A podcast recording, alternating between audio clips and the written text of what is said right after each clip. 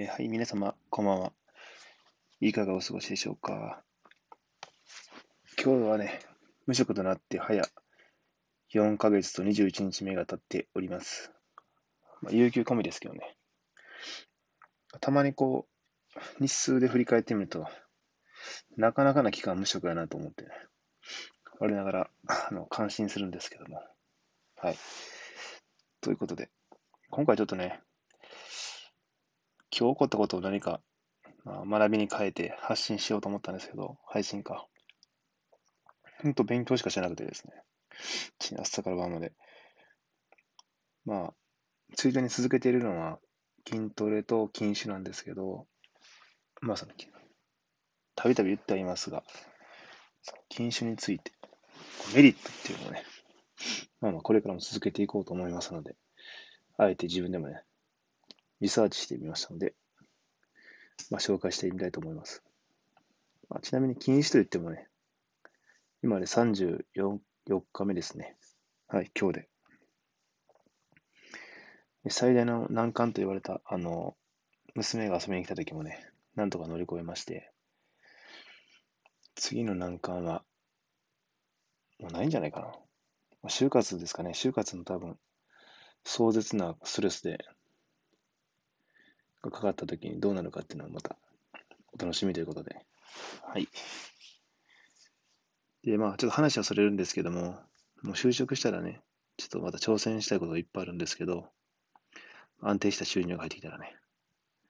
まあ、その一つにね、ちょっと今ふと思ったんですけどね、こライブ配信って一回してみたいなって興味すごくあるんですよね。あの、ラジオトークのライブ配信。で、すごく興味あるんですけど、すごく怖いですね。ちょっと、あれって、ライブ配信って記録残らないんですよね、多分。ってことは、誰かがいないと、完全なる独り言になるなるってことですよね。うん、どういう感じなのな？誰かが入ってきたら始めるんですかね。で、増えてくるみたいな感じなんですかね。出入りも自由だし。ちょっとまたそうですね、就職するタイミングで、はい、失礼はしたいと思います。ではでは、えー、今回は禁止のメリット。まあ、いろいろね、Google 先生から漁ってみたということで、はい、紹介していきたいと思います。まず簡単なところからいくとですね、まあ、お肌ツルツルですね。まあ、よく来ますよね、これは。血圧下がるとか。うん、その辺のことはいいんですけど、脳の活性化。前頭葉とかのなんか働きが悪くなるみたいで、お酒飲んだら。お酒を足すことによって脳を活性化させることができる。まあ、生活習慣の改善、言わずもがなですね。うん、やっぱり、暇になるんですよね。飲まなかったら。そう。ぐだっとしたあの感じがなくなるから、あの感じが大好きなんですけど、なんか、仕事とかこう、人、人勉強を終えた後の脱力の感じ。時間が飛び飛び去っていく感じ。2時間ぐらい平気で飛びますもんね。気持ちよくなってる時に、うーとか言いながら。そうなんですよね。だからその、ふらっとしてる時間がすべて、あの、シラフの状態になるので、かなり時間が余りますね。特にまあ僕の場合はテレビもな置いてないんで、2年ぐらい見てないから、その時間、だらっと見る時間もないし、大好きなお酒もこうなってしまってね。もう今日なんか8時ぐらいから暇で、何しようかなみたいななりました。もん、正直。いや、まあ勉強したらいいんですけど、朝活もちょっと続けてて今、今日は6時ぐらいに起きたんですけど、まあせっかくだから、暇すぎるから早く寝てね、朝5時ぐらいに起きて、とにかく朝の時間を有効に使おうということを思ってですね、まあ、パッと風呂入って。まあもう今10時ですけどね。それでもまあまあ、十分寝れるかなと。早く起きても。お金浮く。これはもう、そうです。お金浮きますね。かなり浮きます。で、ダイエットですね。ダイエット、これ、まあよく、これもね、やっぱビールとか太りやすい、なんかプリン体とかよく言いますよね。チューハイは、いや、焼酎はいいのか。体に。逆に言うと。チューハイが、ね、糖分も多いし、なんかいろいろね、あの、ジュースみたいなやつ多いですしね。結構コーラ味とか。うん。で、実際僕自身の経験上で言いますと、お酒やめて3ヶ月、いや、違う違う違う、34日、1ヶ月ですね。だから、やめて1ヶ月で、体重がね、自分でもちょっとびっくりしたんですけど、6キロほど痩せました。ええー、ちょっと正直太ってたんですよ。無職になってからも、飲酒量は変わらなくて、増えたぐらいか、だから。で、明らかに、もうむくみ、顔もむくみまくって、お腹も出てきて、うん。なんか、ダメダメ人間みたいになったんですけど、まあ、学習開始をして、筋トレも始めて習慣化してる。で、ご飯もちょっとその、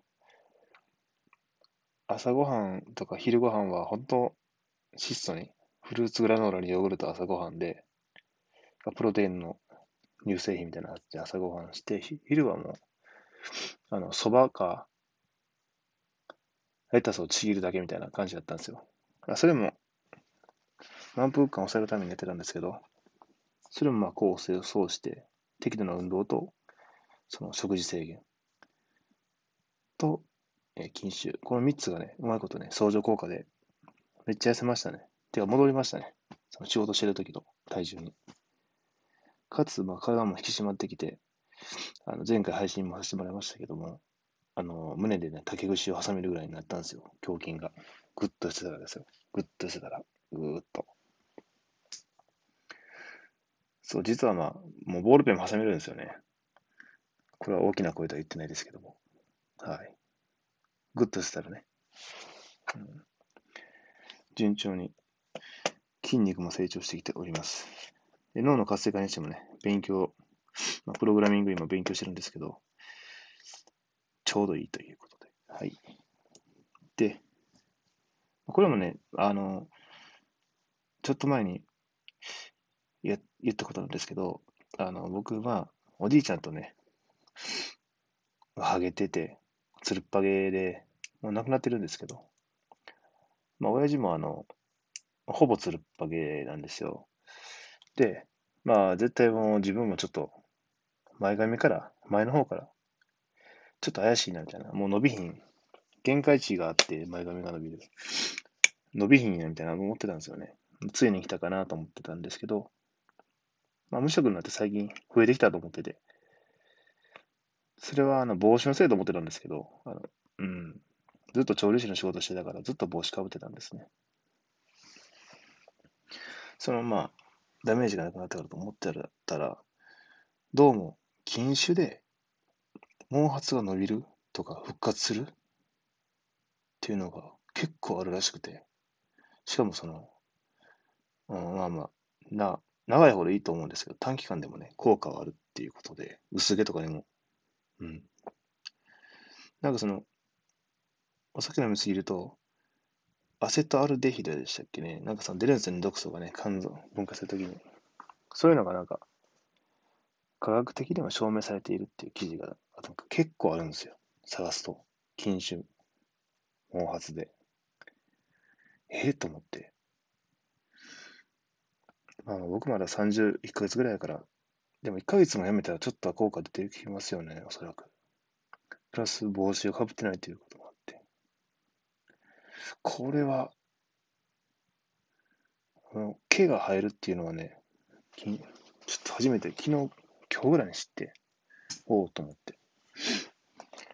かんうん、だから、もうしばらく様子見て、ですけど、まあ、今でも結構ね、明らかに毛の量増えてるんですよね。ふささっとしてるんで、全体的にも。体感ですけどね。まあまあ、面白いな、っていうことですね。いろいろ、普段の生活スタイルとか習慣をちょっと変えてみるだけでも、結構人生は面白いなと思いますね。うん。発見がすごい多いですね。その、何気ない筋トレ、筋トレって言っても、結構ハードハードめなメニューを10分間ぐらいしかやってないんですけど、総合で。1日に。それでも、2ヶ月ぐらい続けたらね、そんだけ腹筋も割れ出しすぎて、懸垂とかでもね、20回ぐらいできるようになってきて、初め2回ぐらいで、プルプルプルプル震えてましたけど、で胸筋らしいものができてきてですね、明らかに横から見たらもう、出っ張ってますからね、ちょっと。自分ではびっくりしてますね。うん。まあ、禁酒にしろね、そんだけ毛が生えてくるし、はい。痩せるし。なんか面白いですよね。小さな積み重ねが人生を変えるんじゃないでしょうか。ということで、謎の名言を残しつつ、今日はここまでにしたいと思います。では、おやすみなさい。